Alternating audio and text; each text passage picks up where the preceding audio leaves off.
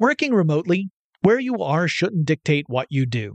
Work from the road by turning your vehicle into a reliable high-speed data Wi-Fi hotspot with AT&T in-car Wi-Fi. On the network that covers more roads than any other carrier, take your work on the road and AT&T will be there to keep you connected.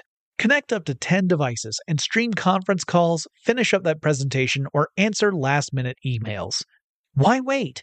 Go to att.com slash in-car Wi-Fi today for free trial eligibility. Based on independent third-party data, number of devices varies by manufacturer. Always pay careful attention to the road and don't drive distracted. Wi-Fi hotspot intended for passenger use only when vehicle is in operation. Compatible device and vehicle required. Running a business is no cakewalk, but with SAP Concur Solutions, you can be ready for anything. You can manage travel, expenses, and AP all on one platform that's packed with AI and best practices, and that delivers it all through an easy, clear, I can't believe how simple that is experience. So, while not much can be done about that guy who never fails to burn the microwave popcorn and stink up the entire office, with SAP Concur, you can easily handle almost anything else. Take control of your business finances today at concur.com. That's C O N C U R dot R.com. Whether this is her first Mother's Day or her 40th, she deserves more. Shop tons of stunning on trend jewelry for every budget at Diamonds Direct. Diamond Fashion Jewelry, beautiful birthstones, everyday pearls starting at just $200. Commemorate the real loves of her life with a gorgeous pendant featuring the birthstone of the one who made her mom. This Mother's Day, Diamonds Direct is everything you need to say thank you. Diamonds Direct, your love, our passion. Online at diamondsdirect.com. From BBC Radio 4, Britain's biggest paranormal podcast is going on a road trip. I thought in that moment, oh my God, we've summoned something from this board. This is Uncanny USA. He says, Somebody's in the house, and I screamed. Listen to Uncanny USA wherever you get your BBC podcasts, if you dare.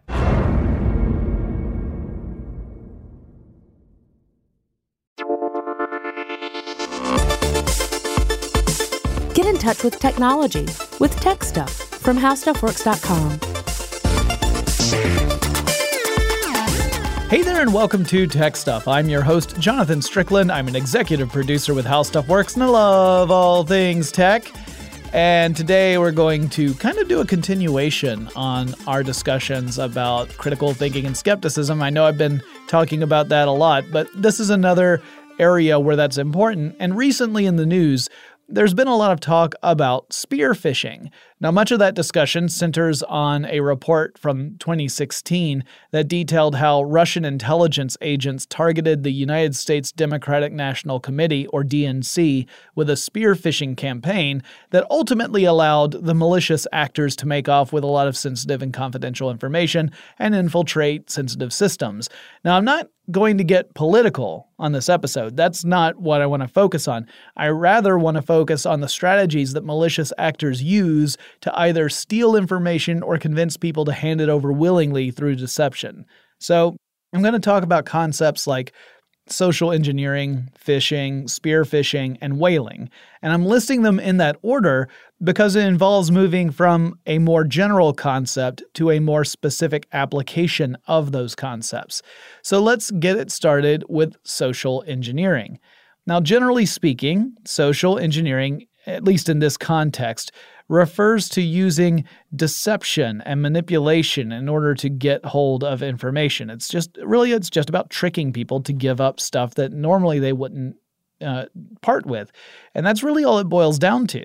Typically, this means that someone is pretending to be a trusted entity and they work to convince a target or mark in the old carnival speak, the mark being the person that you have uh, marked as being vulnerable uh, you are trying to get them to hand over information or even give them control of their devices. So you might convince someone to install some malware. It's disguised as something else, like a, an innocent file. But your your job is to get them to do something that compromises information or system information systems.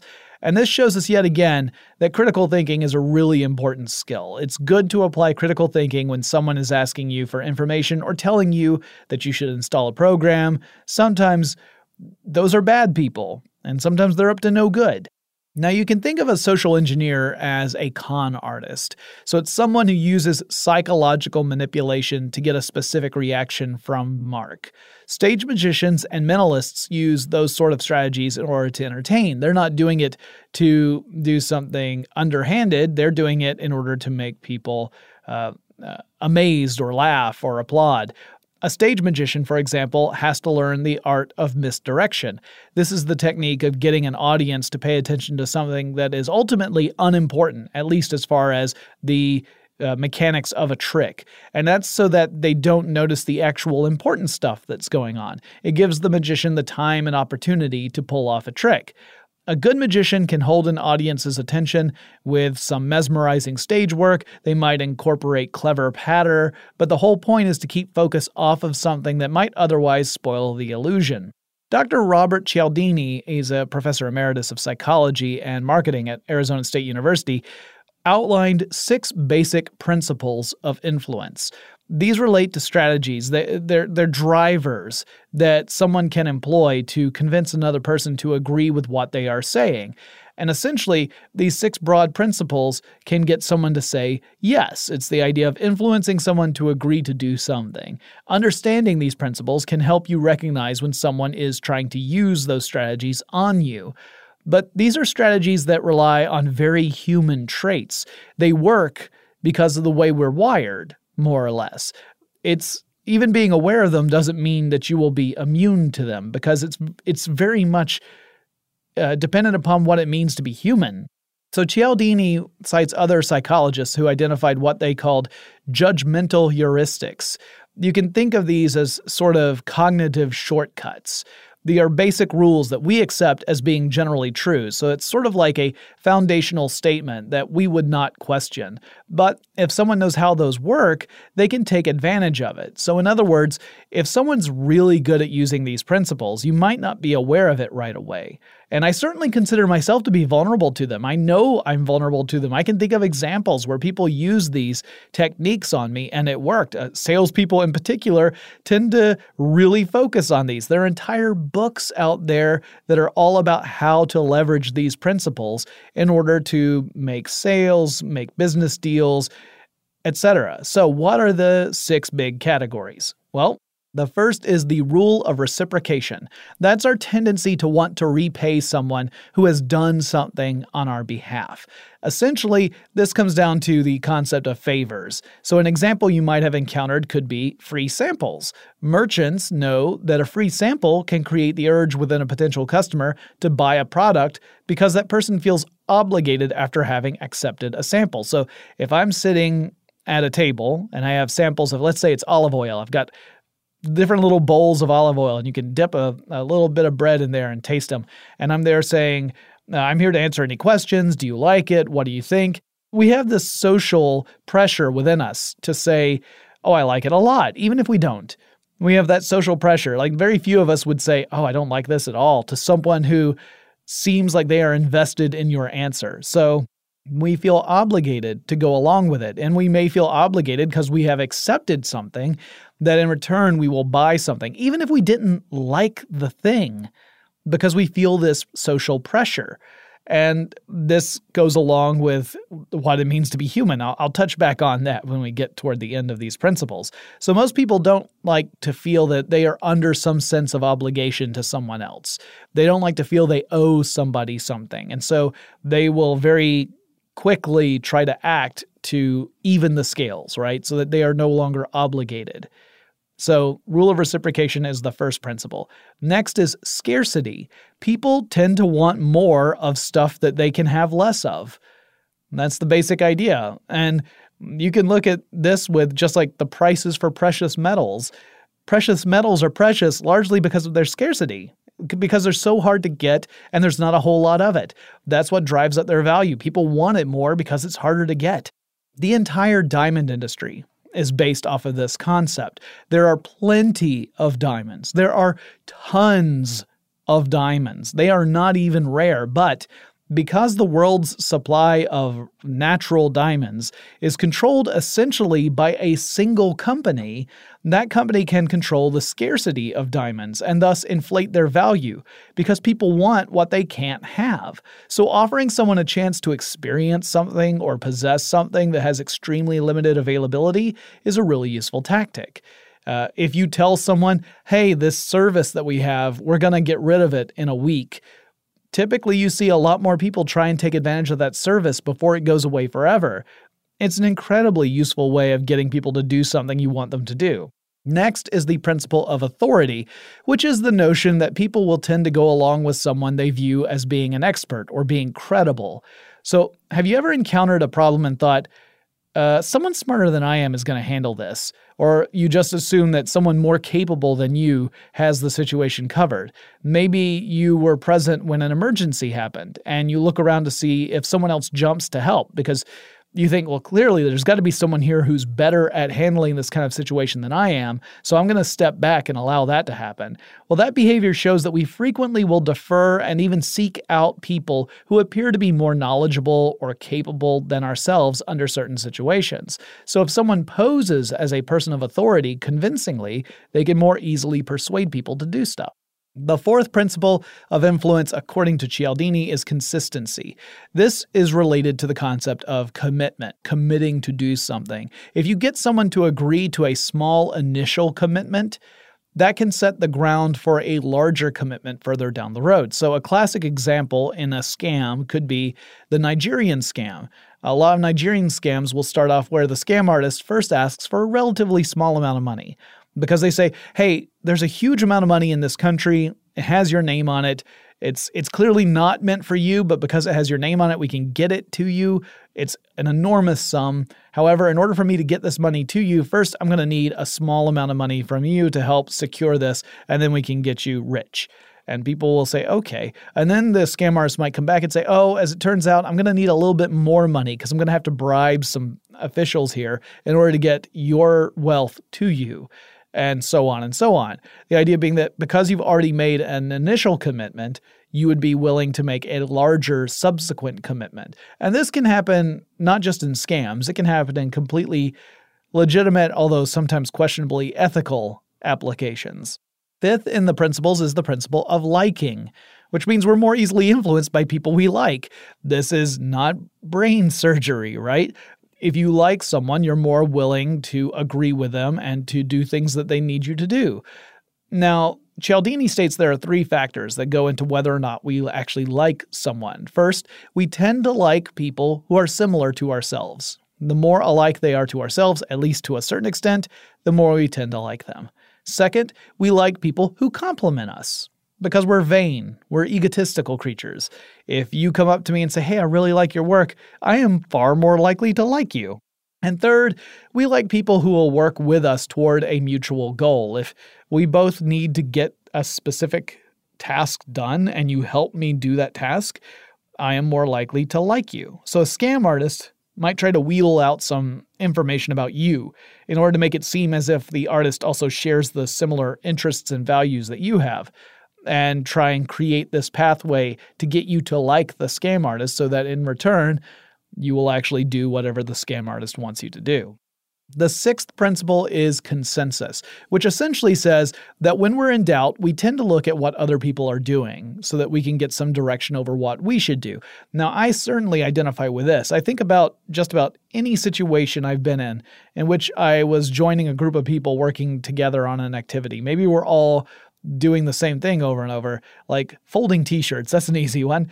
We're all folding t shirts. And I keep looking over to the left and right to see how other people are doing it so that I feel like I'm doing it the right way, that I'm not messing up. I have this incredible social pressure on me to do it correctly. And rather than try and learn this in a more formal way, you know, a more uh, process oriented way, I'm doing it by looking at how everyone else is doing this. Now, If everyone else is doing this, quote unquote, the correct way, that's fine. But if people are doing things incorrectly, then all I'm doing is adding to the number of people who are doing something incorrectly. But there's, again, is a lot of social pressure at play here for you to do as the group does. And this is not just psychobabble. These principles put into words behaviors that humans have developed as social creatures. Human survival has largely depended upon our working together, and so we've developed these behaviors that promote cooperation and they discourage inhibiting cooperation. Understanding those behaviors and then subtly leveraging them can have a really big impact on interactions, and that plays right into the hands of social engineers. So, if you happen to know, people tend to to follow these principles because humans as a species have sort of evolved to be these social creatures, then you can take advantage of that. Now, granted, there are going to be outliers. There will be people who do not conform, they, they do not adhere to these principles, they don't have any connection to them. But more frequently than not, you're going to find that they work and that they work on you. Next, I'm going to de- define the terms like phishing, spearfishing, and whaling, and we'll explore some specific tactics and stories related to those practices. But first, let's take a quick break to thank our sponsor. Running a business is no cakewalk. There is a ton to keep track of employees to keep happy, spending to control, travel to plan, and on top of it all, nobody knows exactly what the future holds.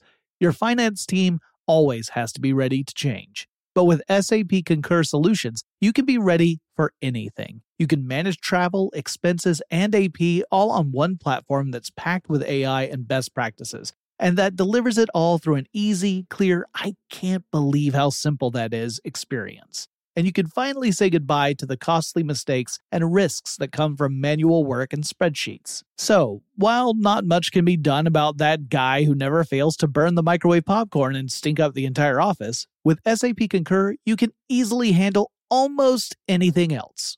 Take control of your business finances today at concur.com. That's C O N C U R.com.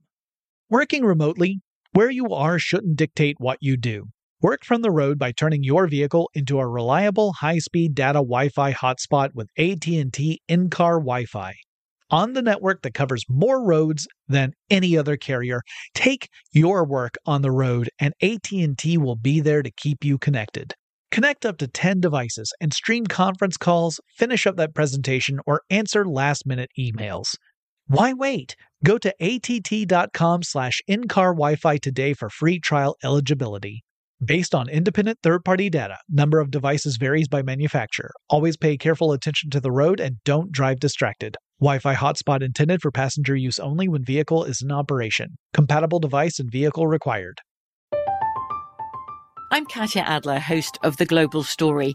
Over the last 25 years, I've covered conflicts in the Middle East, political and economic crises in Europe, drug cartels in Mexico. Now I'm covering the stories behind the news all over the world in conversation with those who break it.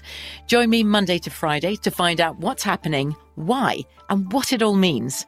Follow the global story from the BBC wherever you listen to podcasts.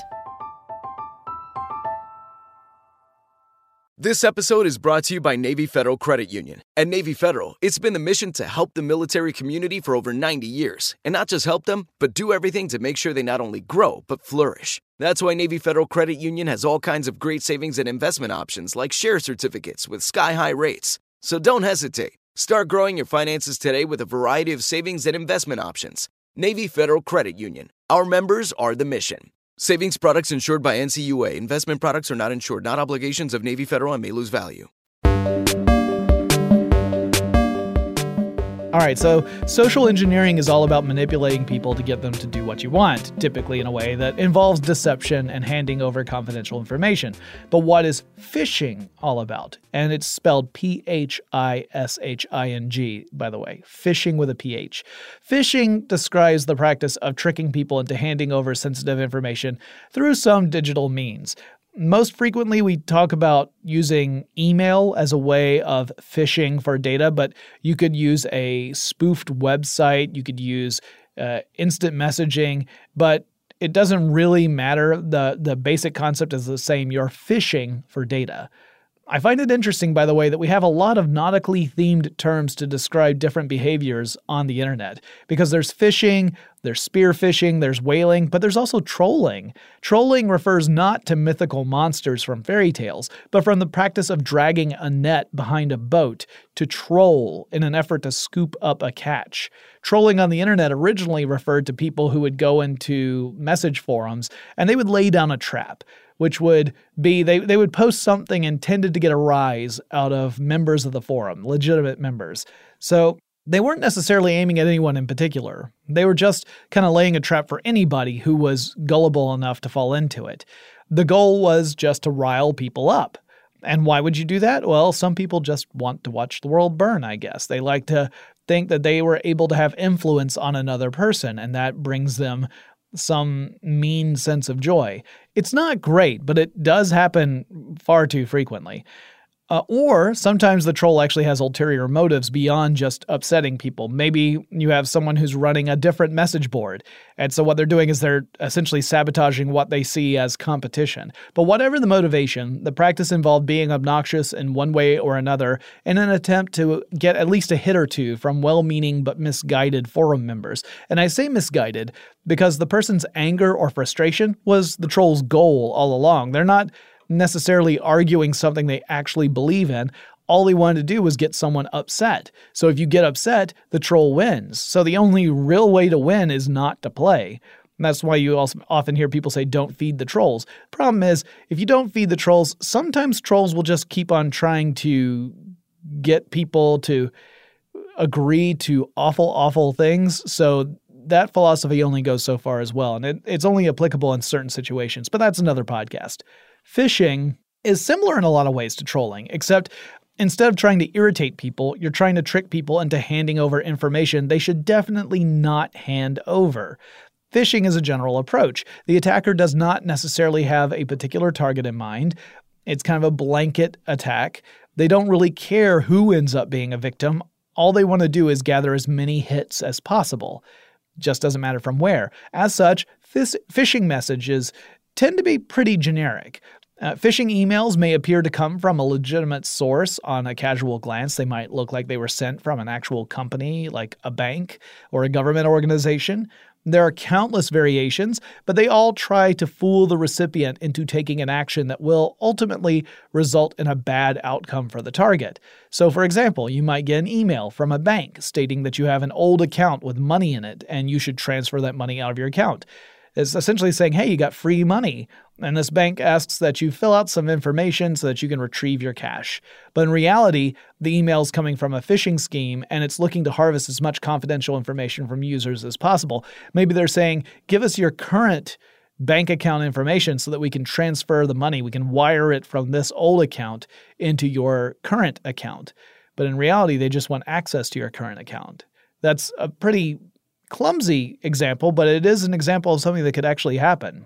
Often, the email address in a message can be a dead giveaway whether the message is legitimate or not. You can look at the originating email address and say, well, it says it's from Gmail, but the domain on the email is not related at all to Google. Well, that's a dead giveaway.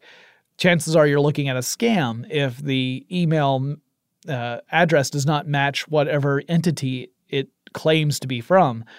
And I doubt any legitimate organization would ever ask for sensitive details to be sent over email. Almost every single one, if they respond to these kind of attacks, says, We will never ask for your personal information over email. Particularly since there's no guarantee that the recipient is using encryption on their emails. So if you're not using an encrypted email service, there's no guarantee that a third party listening in wouldn't get access to that information anyway, even if everything else was legitimate. So that being said, it is possible to forge an email address so that a message appears to be from an official legitimate source. There's nothing in the email protocol on its own, just the regular email protocol, that verifies an address in the from field is actually a legitimate address. Now, you can do some snooping yourself. You can examine email headers, which might require activating a specific feature in your email interface. Like uh, in Gmail, I think it's uh, reveal source or something along those lines. Uh, oh, show original is what it is. That's what it is. You choose show original, and that's going to give you kind of the hypertext version of the email, and it, uh, that will include listing all the servers that the email has passed through with the line received colon from. And at the bottom of that section, the last received from would represent the original computer that sent the email. And if you look at that and the original computer's domain is different from the official domain, again, that could be a red flag. It's not necessarily proof positive, but it it does indicate that it could be a malicious email and you should be careful about it. On the admin side of this, if you were a system administrator, organizations can implement what is called a sender policy framework to prevent forged email addresses, which is an email validation protocol. And essentially, it allows an organization to map specific IP addresses that are authorized to be associated with email addresses containing the organization's web domain. So, in other words, it says if someone tries to send an email and they claim that email is from us, check to make sure their IP address is on this list of authorized IP addresses. And if it isn't, don't allow our email, don't allow that, that from field to display our domain. It's essentially saying check here to make sure that it's legit. Uh, but again, you have to implement this. It's not something that is natively part of the email protocol.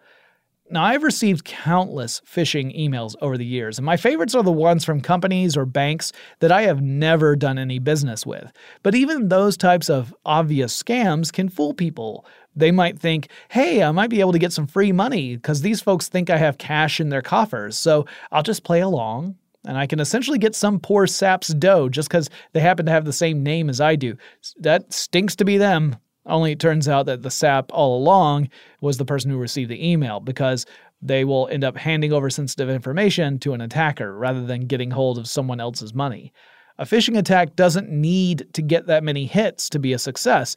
It is a pretty cheap way of attacking people. It's not expensive to mock up an email that looks like it came from an official source. And it's also not that expensive to email hundreds of thousands of people. It's pretty easy to do. So if you cast a wide enough net, you're sure to get some hits. There might not be a lot, but you don't really need a lot to actually make it profitable. So it's not an efficient way to trick people, but it can still make you money, though not at a super high profitability. But also, you would be a total scumbag for doing it if you try, chose to do this kind of stuff. So that's phishing. What is spear phishing? Because that's been in the news quite a bit with this DNC stuff. Well, as I mentioned earlier, we're moving from the general to the more specific. So, spear phishing is phishing. It uses the same sort of general approach as phishing, except this time the target is a defined one. Instead of it just being a widespread blanket attack against anyone and everyone, this is a targeted attack. It's targeting a specific company or organization. The emails or other messages take aim at the people who work in those organizations or for those companies. The attacker might tailor their approach specifically for the target. They might be able to use the target's actual name in the email. Um, that's a pretty smart move, actually. It's likely to increase the number of successful hits. So rather than sending out generic, hey, you've got some cash in X bank that you need to retrieve, or dear Amazon customer, we see you overpaid on your last order, so fill out this information for a refund. A spearphisher might take aim using details that apply to that specific targeted organization. The actual emails might not look that different from general phishing ones, though they may contain more specific information. They use similar language because, again, they're trying to leverage those principles of influence that all humans are vulnerable to. A spear phishing attack could take the form of an email claiming to contain a security patch or a system update that is supposedly a company wide policy. The email would claim to guide employees to bringing their computers up to date, but actually, it would install a malicious piece of software, our good old friend, you know, malware.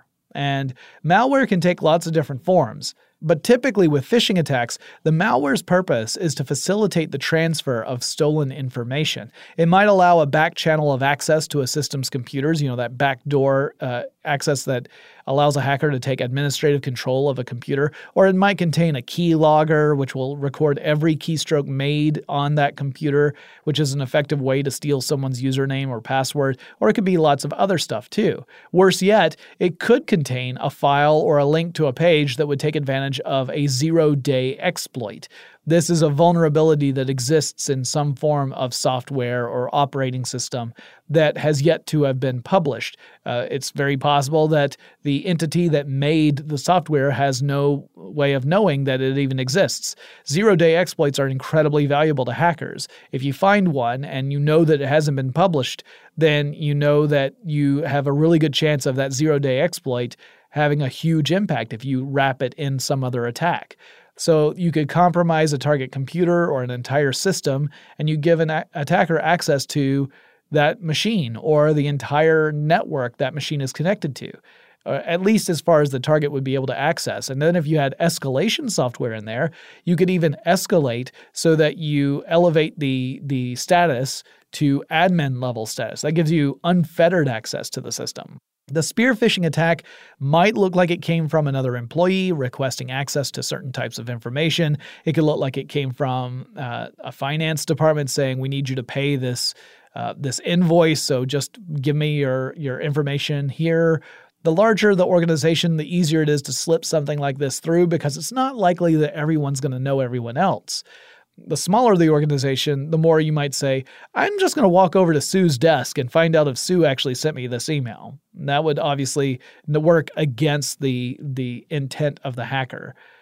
Next, I'm going to share a whale of a tale with you, me lads. But first, let's take another quick break to thank our sponsor.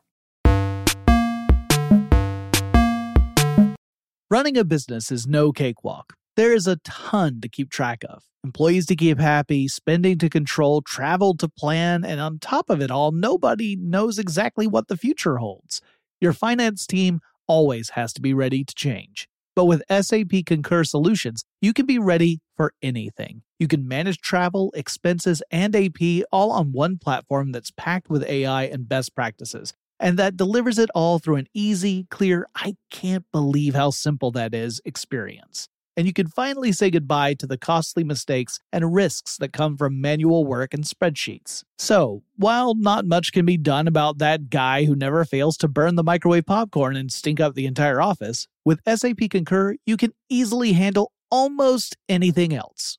Take control of your business finances today at concur.com. That's C O N C U R.com. Working remotely, where you are shouldn't dictate what you do. Work from the road by turning your vehicle into a reliable high-speed data Wi-Fi hotspot with AT&T in-car Wi-Fi. On the network that covers more roads than any other carrier, take your work on the road and AT&T will be there to keep you connected. Connect up to 10 devices and stream conference calls, finish up that presentation, or answer last-minute emails. Why wait? Go to att.com slash in-car Wi-Fi today for free trial eligibility. Based on independent third party data, number of devices varies by manufacturer. Always pay careful attention to the road and don't drive distracted. Wi Fi hotspot intended for passenger use only when vehicle is in operation. Compatible device and vehicle required. I'm Katya Adler, host of The Global Story. Over the last 25 years, I've covered conflicts in the Middle East, political and economic crises in Europe, drug cartels in Mexico. Now I'm covering the stories behind the news all over the world in conversation with those who break it. Join me Monday to Friday to find out what's happening, why, and what it all means. Follow the global story from the BBC wherever you listen to podcasts. This episode is brought to you by Navy Federal Credit Union. At Navy Federal, it's been the mission to help the military community for over 90 years. And not just help them, but do everything to make sure they not only grow, but flourish. That's why Navy Federal Credit Union has all kinds of great savings and investment options like share certificates with sky high rates. So don't hesitate. Start growing your finances today with a variety of savings and investment options. Navy Federal Credit Union. Our members are the mission. Savings products insured by NCUA. Investment products are not insured, not obligations of Navy Federal and may lose value. Running a business is no cakewalk. There is a ton to keep track of employees to keep happy, spending to control, travel to plan, and on top of it all, nobody knows exactly what the future holds. Your finance team always has to be ready to change. But with SAP Concur Solutions, you can be ready for anything. You can manage travel, expenses, and AP all on one platform that's packed with AI and best practices, and that delivers it all through an easy, clear, I can't believe how simple that is experience. And you can finally say goodbye to the costly mistakes and risks that come from manual work and spreadsheets. So, while not much can be done about that guy who never fails to burn the microwave popcorn and stink up the entire office, with SAP Concur, you can easily handle almost anything else. Take control of your business finances today at concur.com. That's C O N C U R.com. Working remotely, where you are shouldn't dictate what you do. Work from the road by turning your vehicle into a reliable high-speed data Wi-Fi hotspot with AT&T in-car Wi-Fi. On the network that covers more roads than any other carrier, take your work on the road and AT&T will be there to keep you connected. Connect up to 10 devices and stream conference calls, finish up that presentation, or answer last-minute emails. Why wait? Go to att.com slash in-car Wi-Fi today for free trial eligibility. Based on independent third-party data, number of devices varies by manufacturer. Always pay careful attention to the road and don't drive distracted. Wi-Fi hotspot intended for passenger use only when vehicle is in operation. Compatible device and vehicle required. From BBC Radio 4, Britain's biggest paranormal podcast is going on a road trip. I thought in that moment, oh my God, we've summoned something from this board. This is Uncanny USA. He says, Somebody's in the house, and I screamed. Listen to Uncanny USA wherever you get your BBC podcasts, if you dare.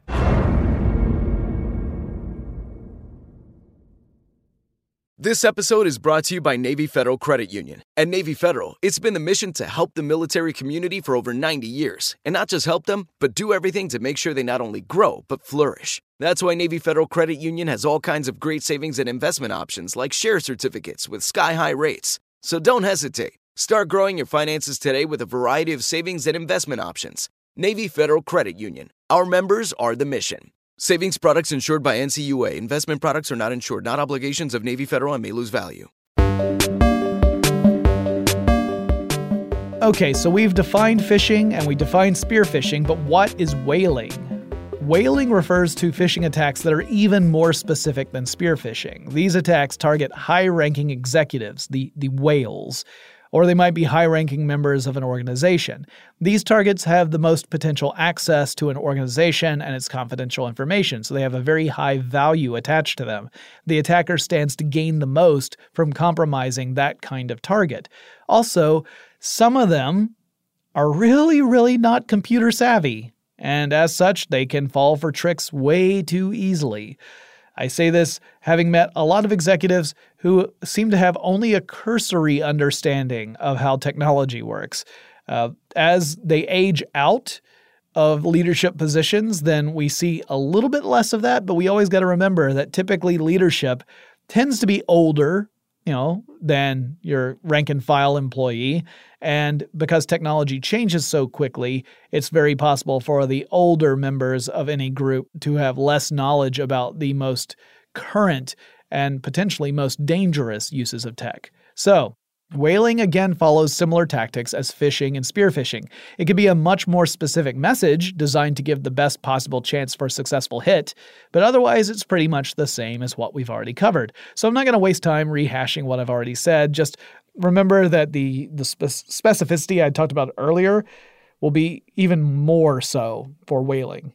You will have messages that call out the executive by name, it might use names of people the executive actually knows.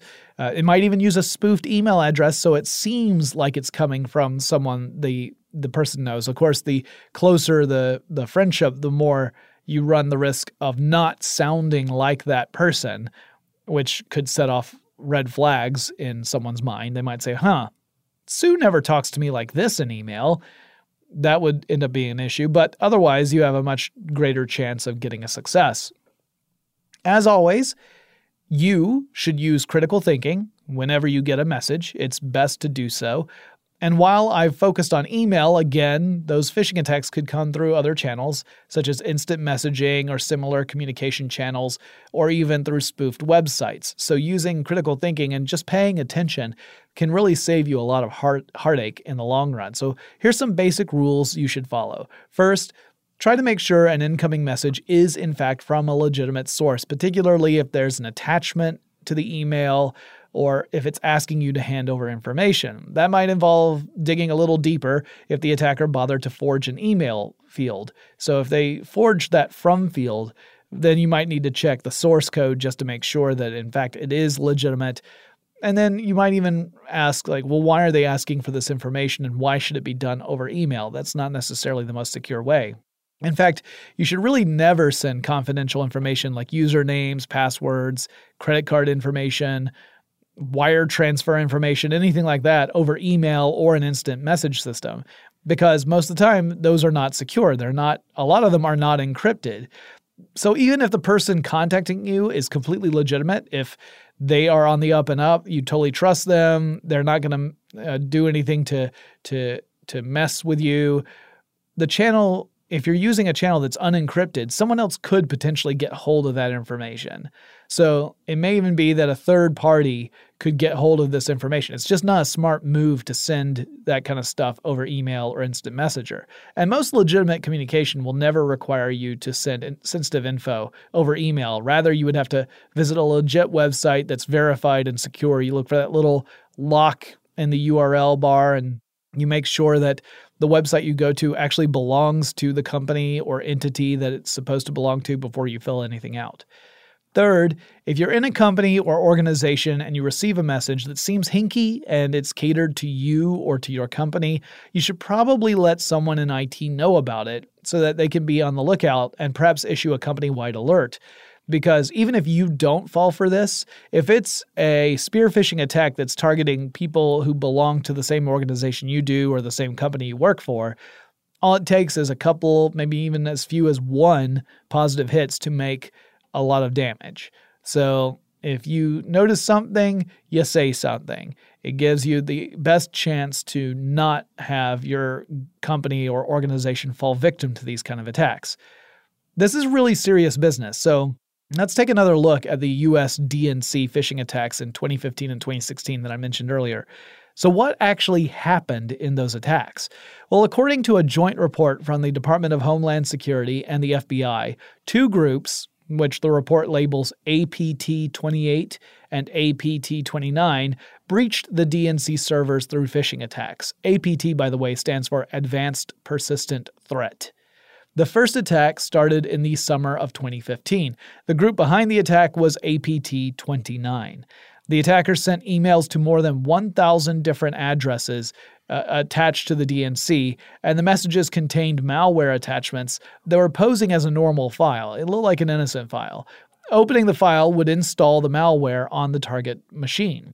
The malware established an encrypted communication channel between the compromised systems and APT 29. The malware also could escalate privileges, meaning the malware was able to trick computers into giving the attackers admin level access to the system so they could steal information, send it back to their own computers over this encrypted channel of communication, and because of this, they were largely undetected for a while. The second attack happened in 2016. That was AP 28. They sent out an email to a large number of people uh, in the DNC. The email posed as an organization wide policy that would require users to reset their passwords, saying, Passwords have expired. You need to go and follow this link and reset your password. So they would go to a link, and that led to a website that was made to look like it was an official DNC site, but in fact, it was a phishing site. So they would guide users to enter their usernames and their passwords and a new password, ostensibly so that they could reset their passwords. But in reality, the hackers were gathering login credentials, and they were just ship, shipping them straight to APT 28.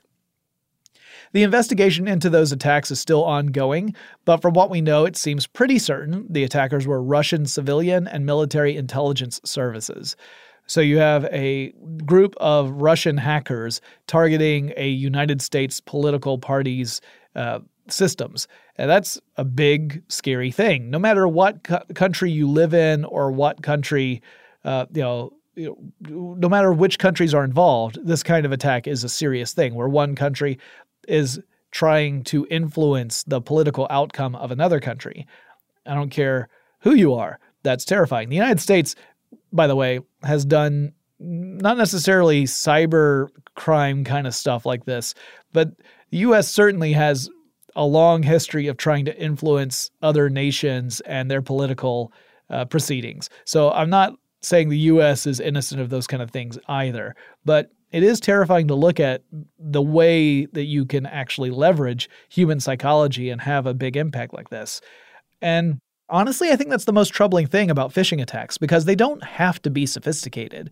There's no need to craft a super tricky code you don't have to sit there and, and secretly infiltrate a computer system. Phishing works not because of the technology. I mean, technology facilitates it, it makes it easier to steal information, but phishing works because of the way we humans work. It works because we're fallible. We can be tricked, we can be influenced.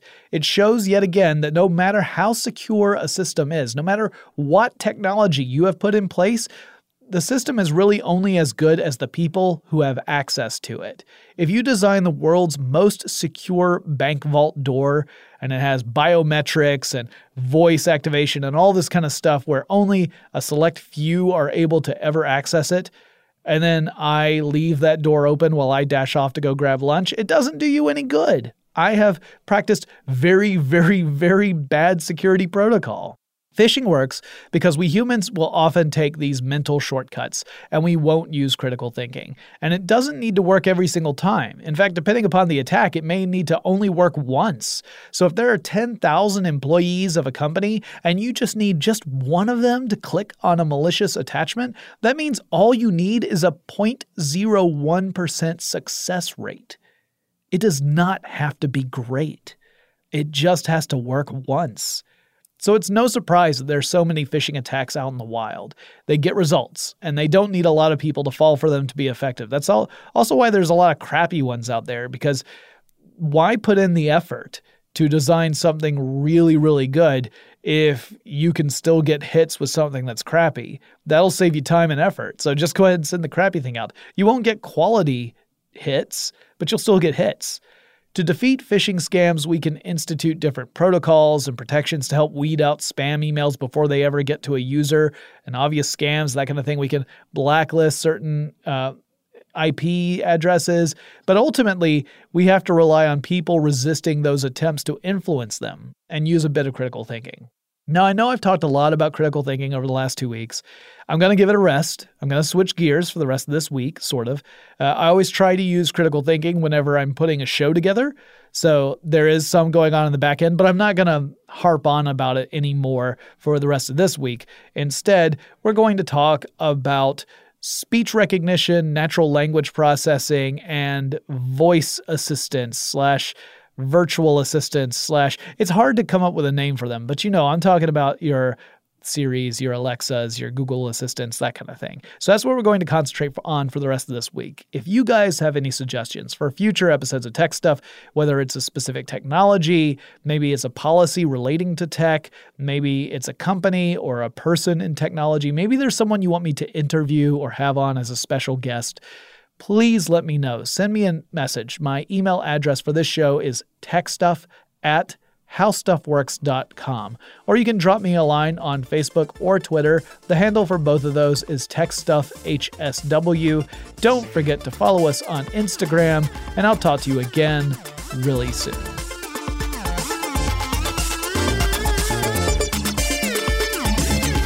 For more on this and thousands of other topics, visit howstuffworks.com.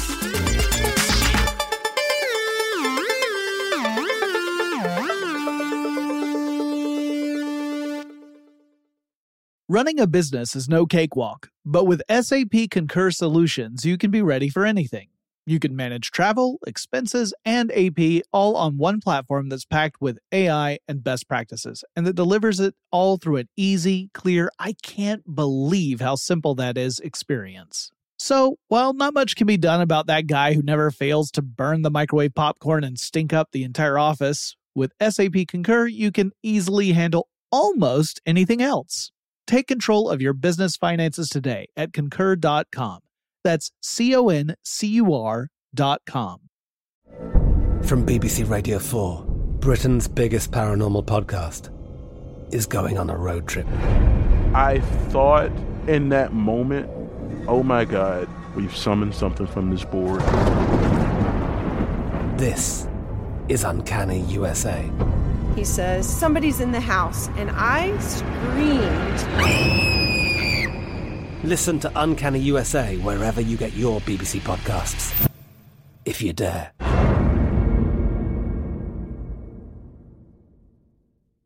If a new house is on your wish list in the next five years, grow your savings faster and experience your dreams with an Ohio Homebuyer Plus account from Kemba Financial Credit Union. A savings account specifically designed to save for a new home where you can earn 7% APY, a $500 matching bonus, and a $1,500 mortgage closing cost credit. Learn more at Kemba.org. Offer expires March 31st, 2025. APY equals annual percentage yield. Restrictions apply. NMLS 292230. Equal housing lender. Federally insured by NCUA. We are the voice of NASCAR. The green flag is in the air, and we are underway. The great American race. The Motor Racing Network. NASCAR Cup, Xfinity, and Craftsman Truck Series Racing live on your hometown radio station and MRN or NASCAR.com. Martinsville, Talladega, the Chicago Street Course. We have the side by side action and last lap passes for the win. Photo finishes. Ryan Blaney will win. The voice of NASCAR, the Motor Racing Network work.